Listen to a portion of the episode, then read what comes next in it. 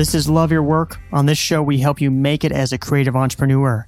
Find your unique voice, find the right mindset to succeed, be the first to capitalize on new opportunities to make a living making your art. I'm David Kadavy. If you want to join us here on Love Your Work every Thursday, just hit subscribe on your podcast app. And to get your free creative productivity toolkit, sign up at kadavy.net/tools. Chris Bailey had a crazy thought. What if, after graduating from college, what if instead of getting a job, what if instead he spent an entire year learning everything he could about productivity? Chris actually followed that crazy thought. He did a project he called A Year of Productivity, carved out a year to learn about productivity. And that was 5 years ago. Chris has now written 2 books. First, The Productivity Project, and now his new book is Hyperfocus, How to Be More Productive in a World of Distraction. Chris has a unique approach to productivity advice. He mixes scientific research with his own, quite frankly, sometimes wacky personal experimentation. He once purposefully made himself bored for an hour a day with tasks such as watching paint dry or reading the iTunes terms and conditions. And as we go into 2019, we're all thinking about how we can be better in many things. This conversation will give you fresh thinking for how you keep yourself productive and focused. We're going to talk about how did Chris make the decision to turn down job offers and dedicate himself to studying productivity. The more confident that you can be in your decisions, the more focused you can be. And Chris's regret minimization technique will help you frame your big decisions. Also, how does Chris separate the scientific research behind staying productive and focused from the hype around being productive and focused? The better you can separate the wheat from the chaff, the easier you can find what works for you. And how can you start forming your own unique approach to productivity and focus? And how can you start that today? There are already clues that you can look at to start being more focused than ever. Chris is going to share those clues with you. And this is the time of year you think about being more focused, because this is the time of year you start thinking about the type of person that you want to be. And sometimes that person that you want to be, sometimes it's not always so clear. But I personally think that creative work is a perfect way to discover that person and to become that person. Because as soon as you put a goal in your mind, as soon as you find something that you want to achieve, as soon as you answer your own call to greatness, you start becoming a better version of yourself. Because then suddenly you aren't beating yourself up over wasting time and energy. You aren't beating yourself up for watching too much Netflix, or spending too much time on Facebook, or getting too upset about some news item, or getting impatient waiting in line at the coffee shop. You stop getting upset about those things because distractions suddenly stop being the source of pleasure that they once were. I mean, admit it, it feels good to be indulgent or angry or impatient from time to time. And distractions aren't just a source of guilt anymore once you start answering your own call to greatness, because that guilt itself becomes yet another distraction.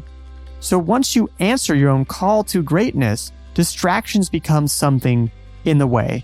They've suddenly become an obstacle that stands in the way of you becoming the person you want to be.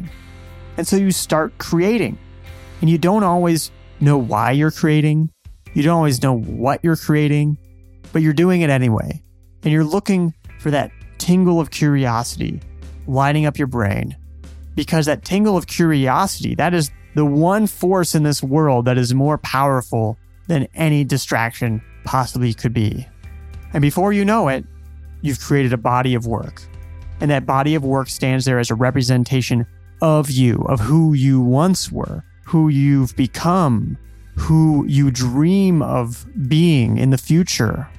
So how do I know this? Because I've lived it right here on this podcast. 3 years ago when I started, I didn't know what my plan was. I didn't know what I'd learn. Over the past 3 years, you've been right here. You've seen how I've changed and grown. You've learned the very same lessons that I've learned from all these great guests. You've seen how those lessons have helped me publish books and believe in myself as a creative entrepreneur and to find my voice And you've heard my own reflections on these lessons in the mini episodes. And I'm willing to bet I know from knowing many of you, you have grown too. All of you have. And this growth is made possible by you and the other listeners. I could not make this show without you. As much as I like to think that I would if nobody was listening, I need you to be there as a listener to motivate me to make the show, to tell me how it's going. And even more, I couldn't make this show without the Patreon supporters. So this right here is an ad-free, sponsor-free episode. The Patreon supporters are bringing this to you right now. Every little bite of audio going into every one of your ears around the world was paid for by Patreon supporters for this episode. They paid for the production costs, the sound people making the audio crisp. They paid for the hosting, the computers all around the world delivering this audio right to your device. They paid for the publishing assistance, the people who upload the audio and the metadata, and they get it out on all the platforms, whether that's Apple Podcasts or YouTube or Spotify or Amazon Echo, now even Pandora. It's all paid for by the Patreon supporters. So, as the world finishes one more revolution around the sun, as you think about who you want to be for this coming revolution around the sun, and the one after that, and the one after that, as you think about that, start thinking about putting your money where your mind is. And your mind is on this show. You listen to it every week. You look forward to Thursday morning for your fix of Love Your Work. So why not double down on that? Why not sink in a little further? You're getting value from the show. Give a little value back. And you'll see that value come back to you even more, many times over. So become a Patreon supporter. You'll be a bigger part of the show. Your money will be where your mind is. You'll go further down that path to being the person you want to be. Go to patreon.com/Kadavy to learn more and sign up. That is patreon.com/KA, D as in David, A, V as in Victor, Y. Here's Chris Bailey.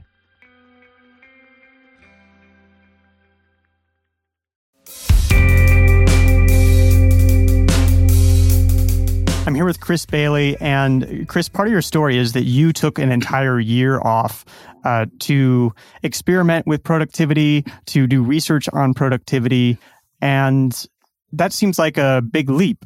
Why did you do that? I've always been kind of weird in that way.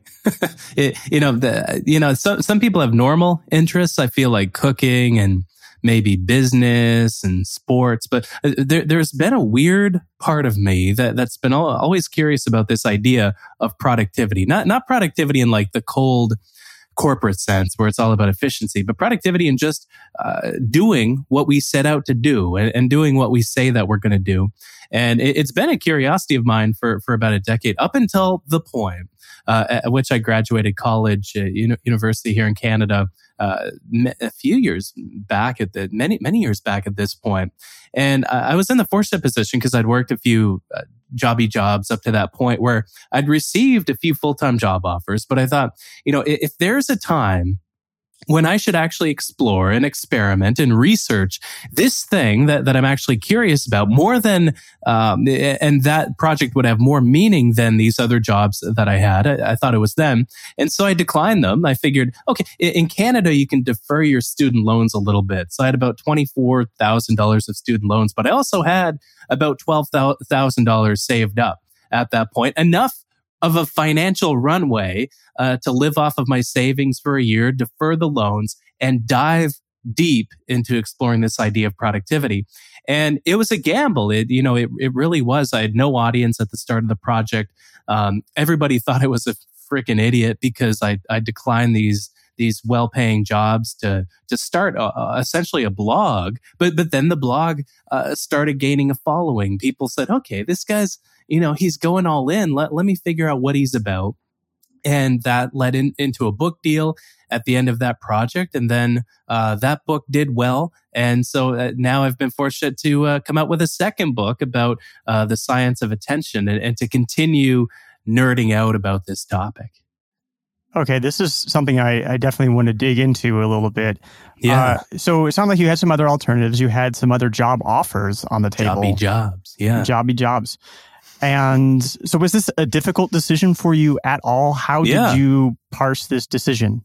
Oh, hell yeah. It was like, because I'm pretty risk averse. You know, it might not seem, you know, I think we get attached to our stories a little bit, but, you know, it might not sound like I'm risk averse, but I hate risk. You know, I try to minimize the risk in a lot of different parts of my life.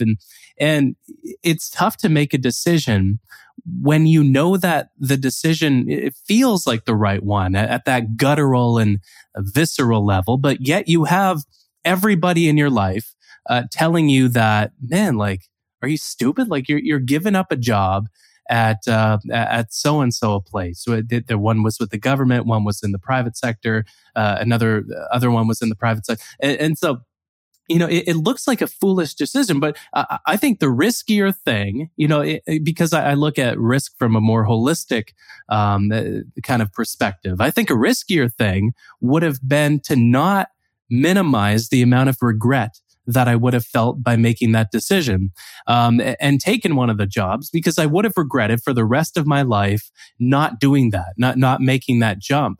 And so, you know, it was a tough decision, but I couldn't really imagine doing anything else. The one person I will say, I always like to give her credit for this. Well, you know, I'll bash everybody else in my life, but my now fiance, she was, you know, going to school at the time. We'd been together for just a year or two at that point, if I remember correctly. And she said, like, you know what? If you don't do this, you'll regret doing this for you know, forever. I won't stop hearing about it, about, you know, oh, I should have taken the jump. I should have taken the leap. And so she was the only one that supported me. And luckily she still supports me through this day, not financially, but emotionally. Mostly because she didn't want to hear you complain about it for the rest of her life. Yeah. She's like doing her own minimizing the regret calculation, I feel. Okay. So other people in your life were advising you against this. Yeah. And did you feel like, oh, I'm crazy for doing this? What sort of internal processes were going on? I felt like, yeah, especially at the beginning, because, you know, when I started the project, I tapped into the network that I had. You know, I worked in HR, and, you know, because of that business background that I have. And so I asked everybody in my network, like, if I'm doing this, am I throwing away this career that I've built up to this point? Because I worked in the private sector all throughout college and in university, you know, hopefully being productive during that time too. And it was kind of the one, you know, decision that I've made where I made it and I thought, I don't care what anybody thinks. I don't care what anybody says. Because if I'm wrong, it'll cost me a year of my life, but then I won't have any regrets at the end of it. But if I'm right, the upside of making this decision is so much greater than the upside of taking one of those jobs where I'd still be, you know, working behind a computer monitor, where I'd still be, you know, in a cubicle somewhere, in a government building, making a good, you know, and by the way, this is not to discount people in those roles, but I'm someone who loves structure in my life. And I love having the control over that structure more so than I love the structure in the first place. And so I did feel like a fool, especially at the start of that project, because, you know, it started in May, and throughout the first few months, May, June, July, August, September, there was a lot, there weren't many people who visited the website. I have to be honest with you. There was a bit of media pickup at the first, like, oh, this guy's a fool. Let's see how this project turns out. But, you know, besides that, you know, not many people visited, and that was kind of a low point during the project.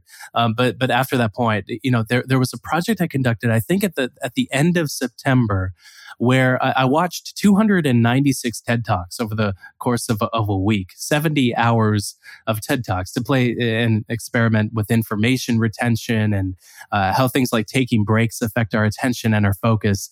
And toward that, you know, no organization other than TED wanted to interview me for their official blog.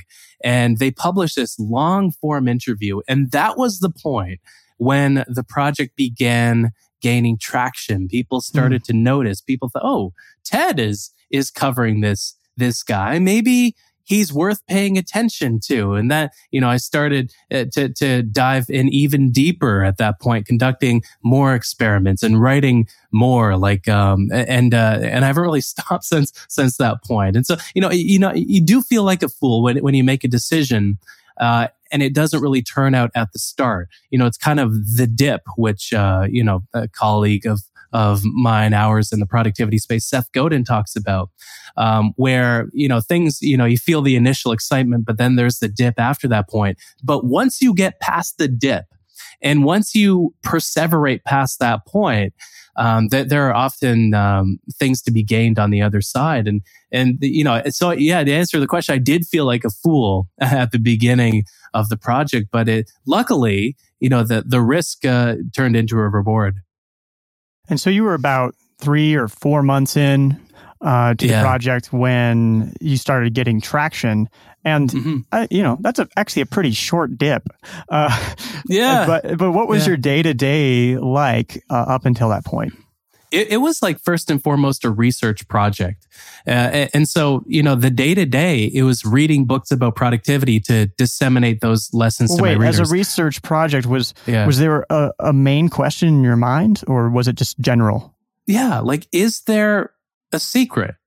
How do we accomplish what we set out to do? Is there one thing that we need to do, or is it more of a complex web, this constellation of ideas and habits that we need in order to live a more productive life? It was, you know, nobody had really done a deep dive into that world of productivity. There are all these consultants running around, these like old white gray-haired consultants running around, you know, saying, oh, I have this 10-step system, but they haven't really done a deep dive into productivity.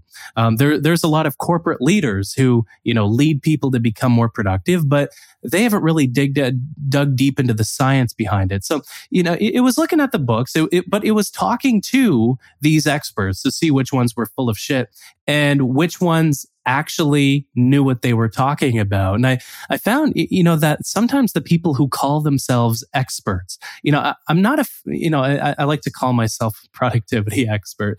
So I'm guilty of this to some extent too. But sometimes the people who make their living as an expert, they don't necessarily deserve as much credit as the people who I consider the real experts, the people who study things like intentionality and procrastination for a living, whose name never really adorns the front cover of a book, but yet their work influences all the books that are out there in the first place. And so, you know, it started by, okay, I'm going to look at the books, but then that led me to look at the actual research behind productivity, behind intention and attention and things like meditation and taking breaks and the science behind that. Because ultimately, and this is something that I didn't expect to find, I thought I would kind of sift through a lot of hacks. But then I thought, okay, if I'm actually going to do a good job of researching this topic, I have to look a bit deeper, because that surface level bullshit, there's a lot of it out there. There's a lot of articles like, oh, Richard Branson does so-and-so every single morning, and this is why he's a billionaire, which is why you should keep your couch in the living room, or whatever the hell these listicles like to say. But I think that the answer has to be rooted in science. It has to be deeper than that. It has to have that deeper connection to who we are, to how our brain is wired, and to how the world is wired too. And so, you know, it started... okay, I'm going to look at the hacks and the tactics, but it really then morphed into looking at the science. Mm-hmm. That's one thing that's very clear to me when I read your books, is that you clearly enjoy diving into the science. You do cite a lot of studies, but then at the same time, you also have some personal experience there. And this is something that I struggle with when I think about writing about productivity or creative productivity specifically, and also working on my own productivity, is that you know, how heavily can you rely upon scientific papers to tell you everything that you need to know? How do you think about that separation between experience and scientific research? I think it really does depend on the research because not all research is created equal. You have kind of the meta-analyses where they sum up hundreds of studies. You know, there are great meta-analyses where, you know, people say they read, you know, hundreds of articles about a topic, but sometimes all you need to do is read one. You know, the one that's the meta-analysis of how caffeine influences our mental and our physical performance, how nicotine influences our mental and physical performance, on grit. You don't need to read a book on grit. You can read, I can think of one or two studies that you can read on grit that will tell you all you need to know about the topic. But, you know, that was the fascinating thing about this book, Hyperfocus, is, you know, look, I don't know if you've ever watched one of those crime shows where somebody's like, they're solving a murder. And so they have a big map in their office, and attached to the map is string, attached to pictures, to newspaper clippings and articles and memos. Mm-hmm. That was like the state of my office with the big ass whiteboard that I have in here, but with studies about our attention and how our attention works. And what you find with a topic like that, you know, creativity is a great example of this too. It's very difficult to measure creativity in a laboratory. You know, a lot of the times people just, you know, they find, okay, how many uses can you find for this matchbox? And the more uses that somebody comes up with, the more creative they are on a certain scale. You know, measuring divergent and convergent thinking in that way. But what you will find, especially with attention, and what I like to do is focus on the research that's in situ. And so, you know, in situation. And so instead of saying like, okay, you know, come to a lab and we'll measure how you multitask and how often you switch between things on your computer. What these studies do is they analyze somebody in their natural habitat, you know, in front of their office computer when they're checking their email or on conference calls, and then, you know, clicking around on social media at the same time. These are the best studies and the ones that I found to be the most illuminating and valuable. So something that I did over the course of writing Hyperfocus, I did this a few times. I flew out to Microsoft, their research campus in Redmond, because, and believe it or not, the company conducts a ton of research into our attention. They have thousands of researchers there because Bill Gates always believed in doing research for research's sake. And so, you know, they have scores of researchers there who examine. Luckily, they have a great sampling of people at Microsoft, you know, to use as their guinea pigs. They look at how they work.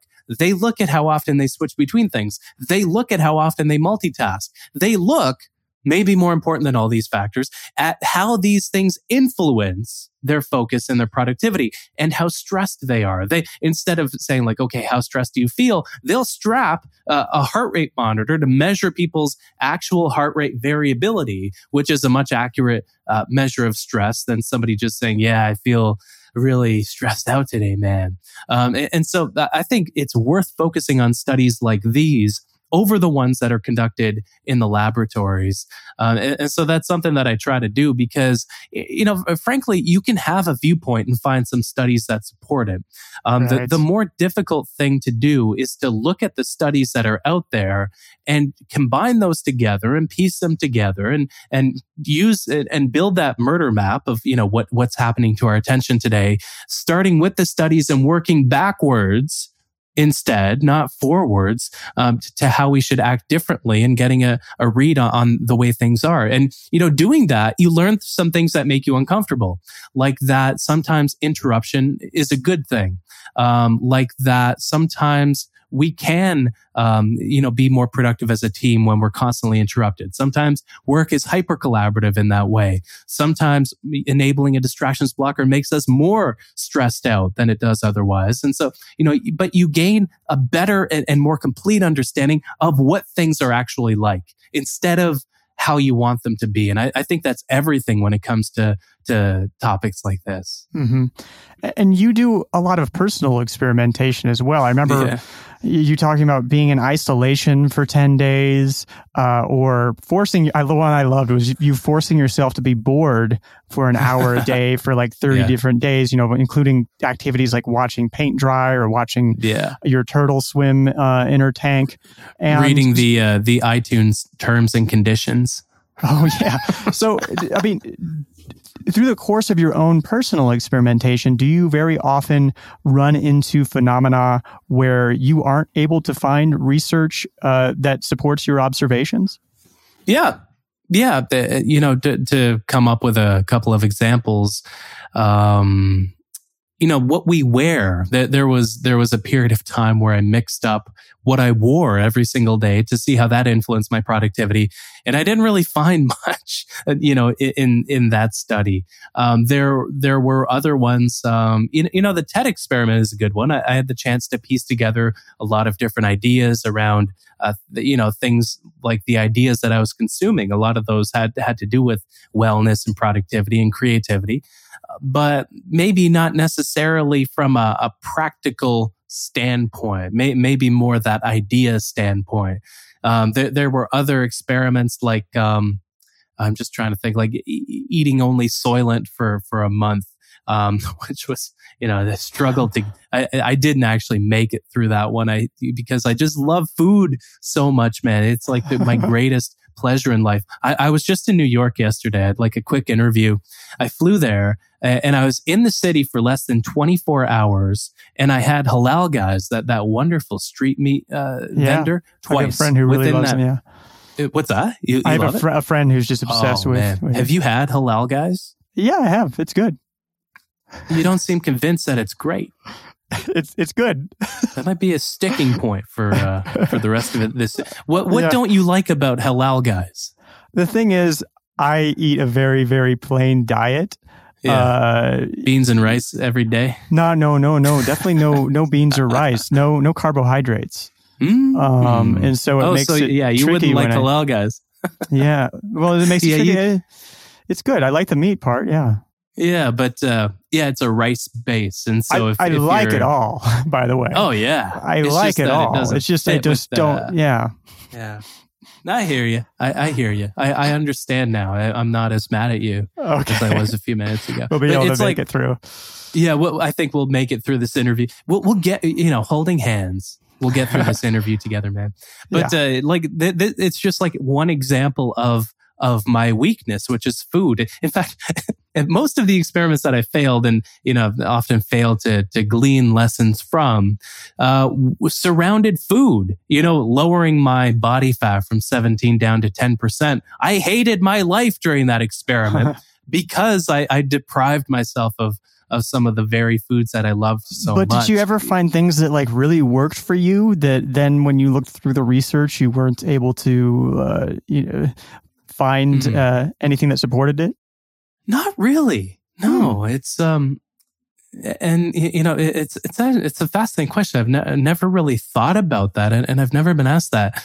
I can't really think of anything because there's always an angle.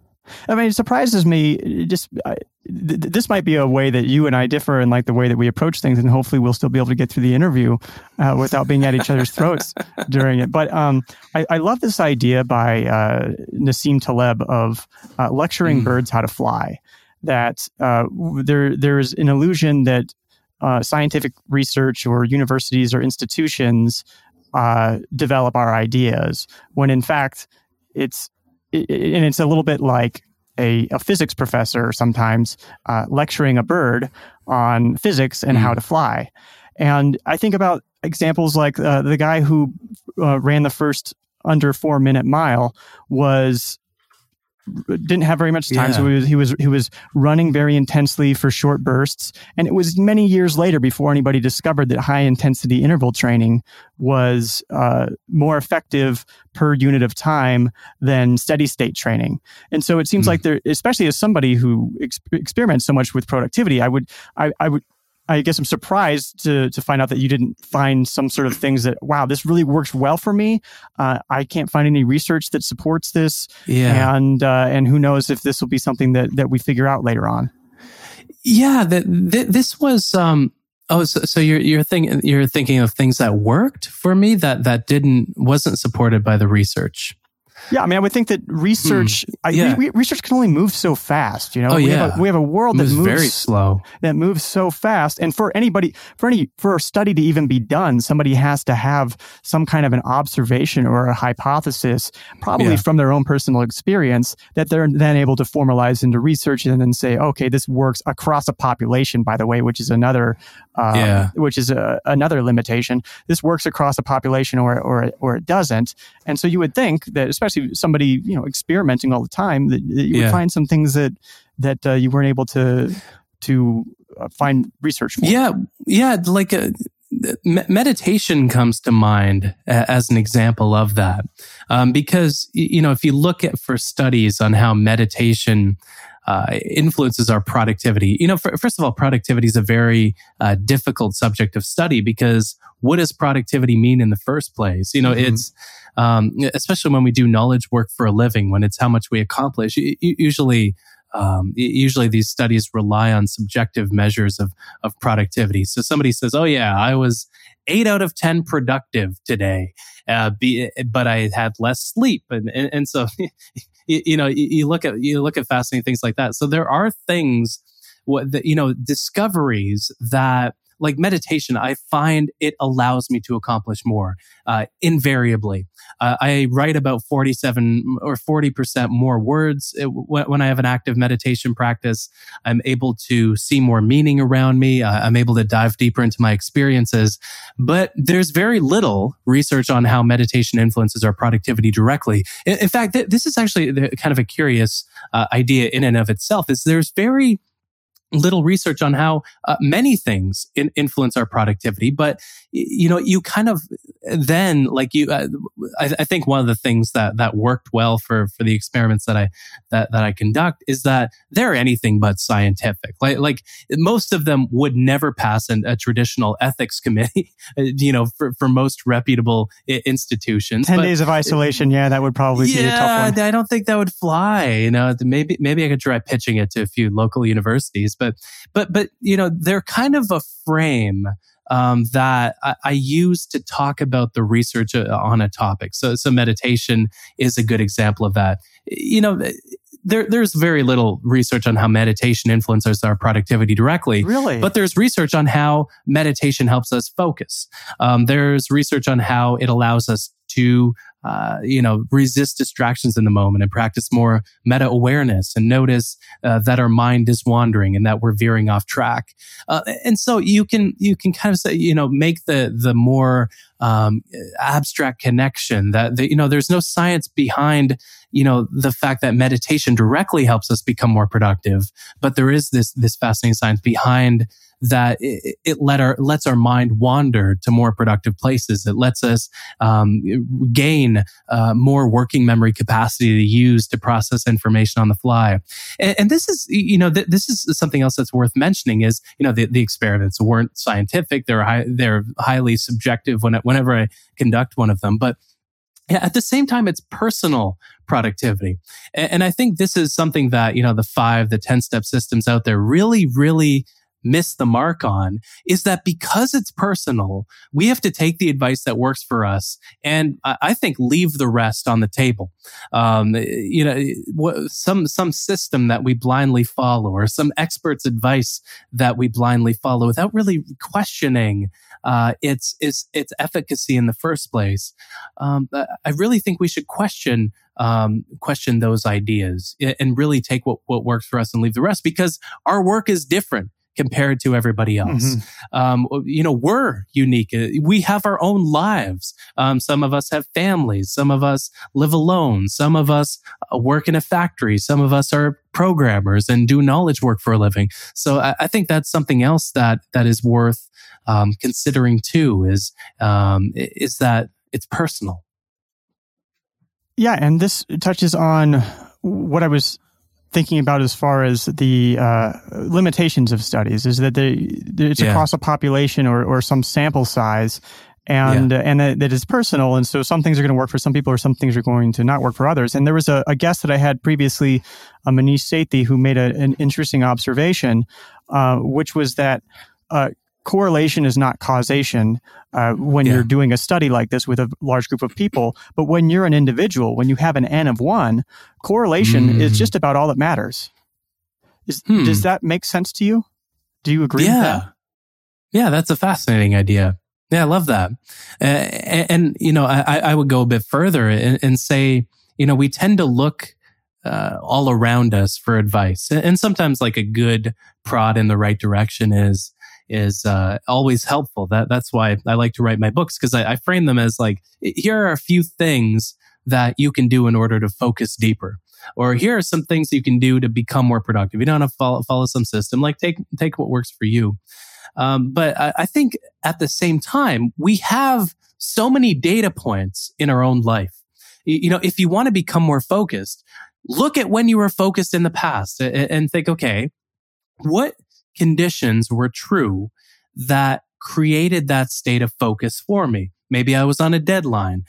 Maybe I was doing work that was sufficiently challenging and just at my level of skills and expertise. And so I was able to enter into what Mihaly Csikszentmihalyi calls a flow state, where you become one with what you're doing and time seems to flow by so quickly. You look up at the clock and you think 15 minutes have gone by, but 2 hours have gone by. You know, when looking back, when were you the happiest? What was true in those cases?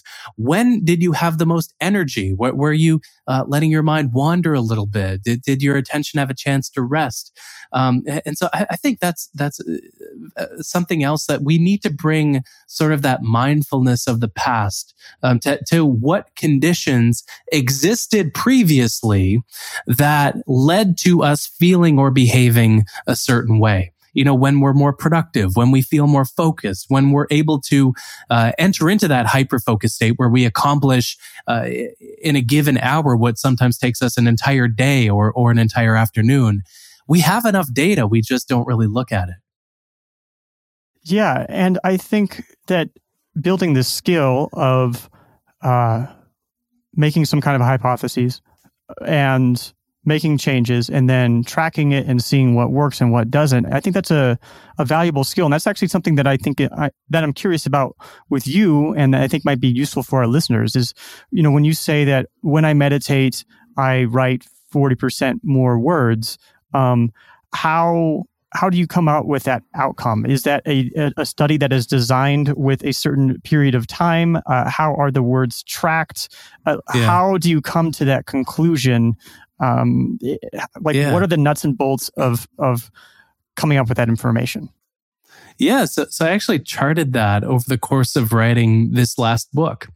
And so, you know, whenever I write a book, I always have a word count. And so I print off a chart every couple of, not every day, but every couple days in my office. So I have kind of the trend line of how many words I'll need to write in order to meet a deadline. And then I'll have the actual word count line, which dances around that trend line. It's usually on top of it, which is good because then I'm you know, ahead of my deadline. And so maybe I've time to do a bit more research or deeper interviews into something. But I'll also chart, you know, that word count around other experiences in my life. Most of them don't prove to be significant for me. But meditation, I find to be something where on days where I meditate for 15 minutes or more, you know, I have a daily 30-minute Vipassana meditation practice. But I say that, but it doesn't happen every single day. But I usually find the attention to sit for about 15 minutes. And so I find that on those days, you know, in charting this daily update, I kind of got curious about it in the process. I looked back on all the meditation data and I found that when I meditated that day, that I wrote about 40% more thereabouts. I think it was either a bit under or a bit over. But it's fascinating, you know, and I think it speaks to an idea that that kept coming up over the course of writing Hyperfocus, which is that, you know, the state of our attention determines the state of our lives. And so if we're distracted in each moment, those moments accumulate day by day, week by week, month by month, year by year to build up to make a life that feels distracted and like it doesn't have a direction and we feel overwhelmed in.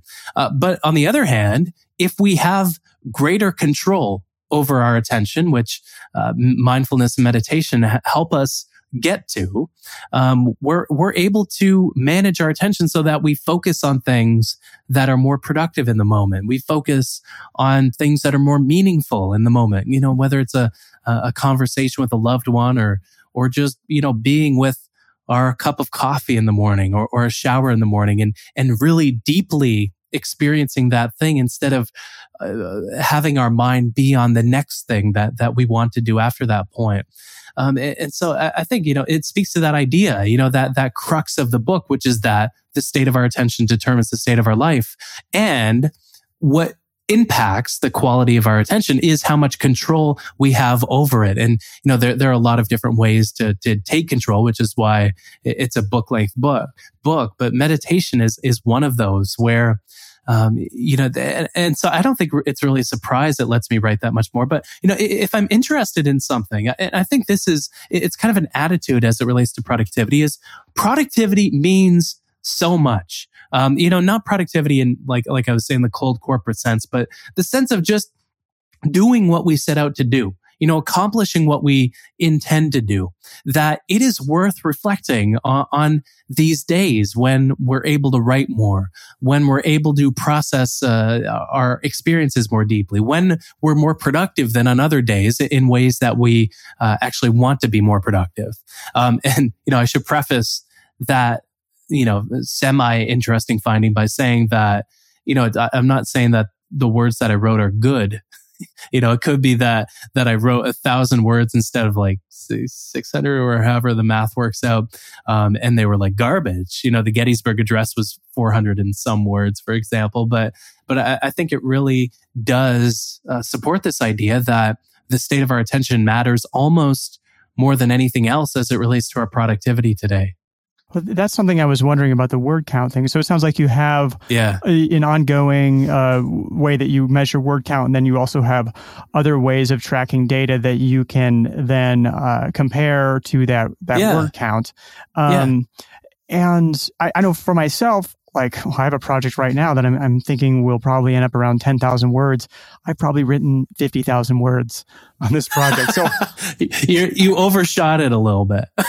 but I don't think that, I mean, I still think it'll end up being 10 or 12,000 words. It's just that for me, that it takes that much writing to end up with something good. So when you write and you have a word count that you're going for, are you one of these writers that sits there and plods along and makes sure that every sentence and word is right, or are you like me and you just barf things out and then you try to clean it up? You know, with the two books that I've written, like you start with kind of the book proposal, and so in the book proposal for each of them, because, you know, going through traditional publishers with Penguin Random House for both of them, there was a detailed table of contents in each of the proposals, which was about 20,000 words. No, probably about 10,000 words of just the framework and the structure that the words will fit inside. And so once I have that, because I have kind of... once I have that, what I do is I decide on a mix between how many stories I want to include and how much practical, tactical, scientific stuff that I want to include. Because I think this is something that, you know, a lot of writers in the productivity space don't think enough about. You know, they have a book that could essentially be a long article. And so what they do is they fill it with a bunch of anecdotes, which, you know, pad the book and get them to that word count that they promised their publisher. And so that's kind of the starting point. Once I have the amount of words that I want to write, the first book that I wrote was, my target was 80,000. This second book, the target was 70,000. My editor will tell you, like, I told Chris, like, he could write whatever the hell he wants and I'll put it out there. But you know, I like having the structure. So what I do is then at that point, because I had about 25,000 words of pure research notes that were gleaned from all the studies that I was looking at and kind of piecing those together, is I had those broken down and kind of really, really roughly distributed inside of that framework that I was working from, that detailed table of contents. And then I looked at the relative word count. I don't know if this is interesting to anybody, but maybe it is. The relative word count of each of those chunks of research that fit into each of the chapters. And so if, one of those chapters had about 3,000 words of research notes and another had 6,000 words of research notes, I would, times that by whatever multiple to get to 70,000 words. And then that would be the word count for that specific chapter, so that the density of the information was approximately the same that spanned across the entire book. And so I think this is, it's something that, where you have a larger project like this, where, there's kind of there's the trees in the forest. You can kind of look at that ground level. Okay, what am I actually going to write about? But then you have the broader landscape of the book itself, the architecture of the book itself. And I think controlling for the density there of information, and just kind of having a rough target, so you know if you're back on track. I don't like meticulously look at every sentence, but I don't really go back and edit an incredible lot afterwards, because simply because the book is pretty well thought out. There's a detailed table of contents. There's the research. You mash those together, and then you have you combine that with the thoughts in your head and the thoughts that you think your way through when you're actually writing the thing, and then you have hopefully a product that you're proud of at the end. So, if I understand that right, you're kind of tracking the amount of notes relative to the amount of the length of that chapter to determine the sort of information density of that chapter, or the research density of that chapter. Yeah, exactly. So let's say the book had two chapters, and in the first chapter, I'd made 1,000 words of research notes. And in the second chapter, I'd made 2,000 words of research notes. When you got the finished book, the first chapter might be 20,000 words and the second chapter might be 40,000 words to make that combined word count of 60,000, but, spread across about 10 chapters or so with very much more jagged numbers. Mm-hmm. Oh, that is interesting. Okay, so it's been fun. I hope that's interesting. Like, it's one of those things. Like I've never really explained this before. This writing process that I have, but I personally find it really, like, I try to be really thoughtful about not just the granular ideas in the books that I write, but also the broader architecture of a book, because I could really, really appreciate a book that is well laid out, and well thought out, and it has that uniform density. Because ultimately, like the editor that I work with at Penguin, he's king shit. Like he knows his stuff. And he's a better writer than I'll ever be. He edits novels. He edits books like this. He edits popular psychology books. He edits everything under the sun. And so I want to get it in the best shape that I possibly can. And I don't want him fixing shit. I want him to push on the limits. I want to write at the limits of my ability, at the edge of my ability, so that when he gets the words, he's able to push it even further and bring his unique taste to it as well. Well, it shows, because your book is not one of those books that's an article with filler in it. It's very dense. It has a nice mixture of, a lot of times when scientific studies are being cited again and again, I tend to get bored. But that's not the case with your book. It is well woven with your experiences and your own observations from your own experimentation. And we're almost out of time, and we haven't even really gotten to the book too much, so can you give it, which is entirely my fault, can we get to the or can you describe the difference between hyperfocus and scatter focus, which is something that I found really interesting? Yes. So this is, to give we have Cole's notes up in Canada. I guess you have Cliff's notes, in the US. Okay. Is there an equivalent in Colombia? I don't know. I still just get all my books are still in English so far most of the time.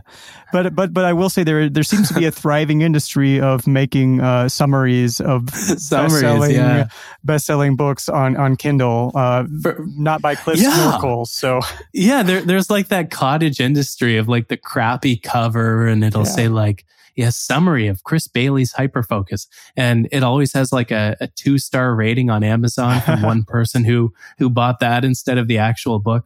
But it's essentially a book about managing our attention deliberately, because so often we allow the world around us to have control over our attention. And there are kind of these two attentional modes that I gleaned from the research. There's hyperfocus, which is when we bring our complete deliberate attention to one thing, and to best get there we have to do some things that we know how to do, but some things that we might not, setting stronger intentions at the beginning that are more specific, but also in some curious ways, setting what are called implementation intentions, eliminating distractions, which we can do in some fun and curious ways, and then bringing our attention back gently when it wanders to think about something else. So that's kind of a state of deliberate focus where we choose what we focus on before we find ourselves focusing on something, and where we kind of regain a bit of control of our attention from the world around us. And the corollary of hyperfocus is what I like to call scatter focus, which is a state of deliberate mind wandering. And so mind wandering, it's a huge pain in the ass when we're trying to focus, when our intention is to focus. But when our intention is to be more creative and come up with more creative insights, deliberate mind wandering is in a league all of its own. And especially with planning, chances are, if you think back to when your best idea hits you, you're not focused on anything. Maybe you're taking a shower, for an example, and your mind wanders to a few of the dots in your mind that you then connect in that moment, and then boom, you get this brilliant light bulb insight that strikes you from out of the blue. And it's because of the fascinating places and the downright productive and creative places that our mind wanders to. We wander to think about the future 48% of the time when we let our mind wander deliberately. We think about the present about a third of the time, and the past only about 12% of the time. But what happens when we bounce between these three mental destinations? We bounce from the present to the future to the past, to the present to the past to the future. We connect these three temporal destinations to unearth these insights that we would never arrive at otherwise, that require these logical leaps in thinking. And so, we tend to think of our attention as this thing of whether we're focused or, how intense we're focused on something. But what you'll find in practice is it's this beautiful dance between the focused and the unfocused mode of our mind that leads to us becoming more productive and creative. And as people are listening to this, they are thinking about their new year. This episode will be coming around then. What would be your recommendations to leave with our listeners if they are looking to have a very focused 2019? Yeah. Look at what applications and what websites and distractions in your life actually add meaning, and which ones actually make you happy. Because we tend to focus, our attention is fascinating. We gravitate to focus on anything that is pleasurable. We also focus on anything that is threatening, and we focus on anything that is new and novel. And when something is a combination of all three things, we tend to really focus on it. But what is pleasurable and threatening and novel in the moment is sometimes, it's always more stimulating than what we truly want to be doing, but it doesn't necessarily always make us happier. And it doesn't necessarily make our lives more meaningful. And so what I would encourage folks to do is kind of do a detox, a spring cleaning of the things that occupy your attention in your life. Look through the apps on your phone and ask, okay, do I get genuine enjoyment from the social media apps that are on here? Or which ones do I get genuine enjoyment from? Look at the websites you visit out of habit, the news websites, the other websites that update you about the state of the world. Do those things provide you with lasting meaning and happiness? Or is it the people in your life that these things kind of get in the way of? And so I think that, you know, it's something that I've been thinking a lot about lately over the course of writing this book and beyond is, you know, we're so stimulated by default. And it's because we have this novelty bias embedded within our brain's prefrontal cortex, where our brain actually rewards us with a hit of dopamine for every new and novel thing on which we direct our focus. And so because of that, we're at this very high level of stimulation, but also because of that, we're less thoughtful, we're less insightful, we're less deliberate about what we do and what we think and what we say and what we piece together in our mind. And so I would encourage folks to do that is, you know, look at what you pay attention to over the course of the day. Look at where your happiness and meaning comes from, and really reflect, like, do those things match up? Because when we focus on what's stimulating, that isn't always the case. Great advice for having a focused 2019. Also, check out Chris's books. The Productivity Project, the new one is Hyperfocus. Where else can they find more of you, Chris? So those are in any bookstore. My site is called alifeofproductivity.com if you want to check that out. Thank you so much for having me. I'm happy we got through this together, man. Yeah. Thanks for being on the show. Thank you.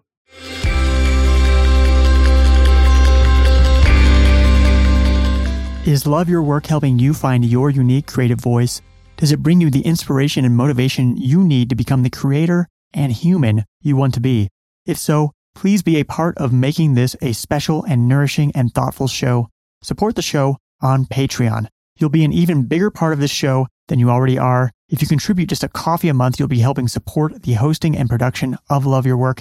Everyone has some unique creative gift to offer the world. Together, we can give people the tools they need to bring that work into the world. The world will be better off for it. Visit our Patreon page at patreon.com/Kadavy.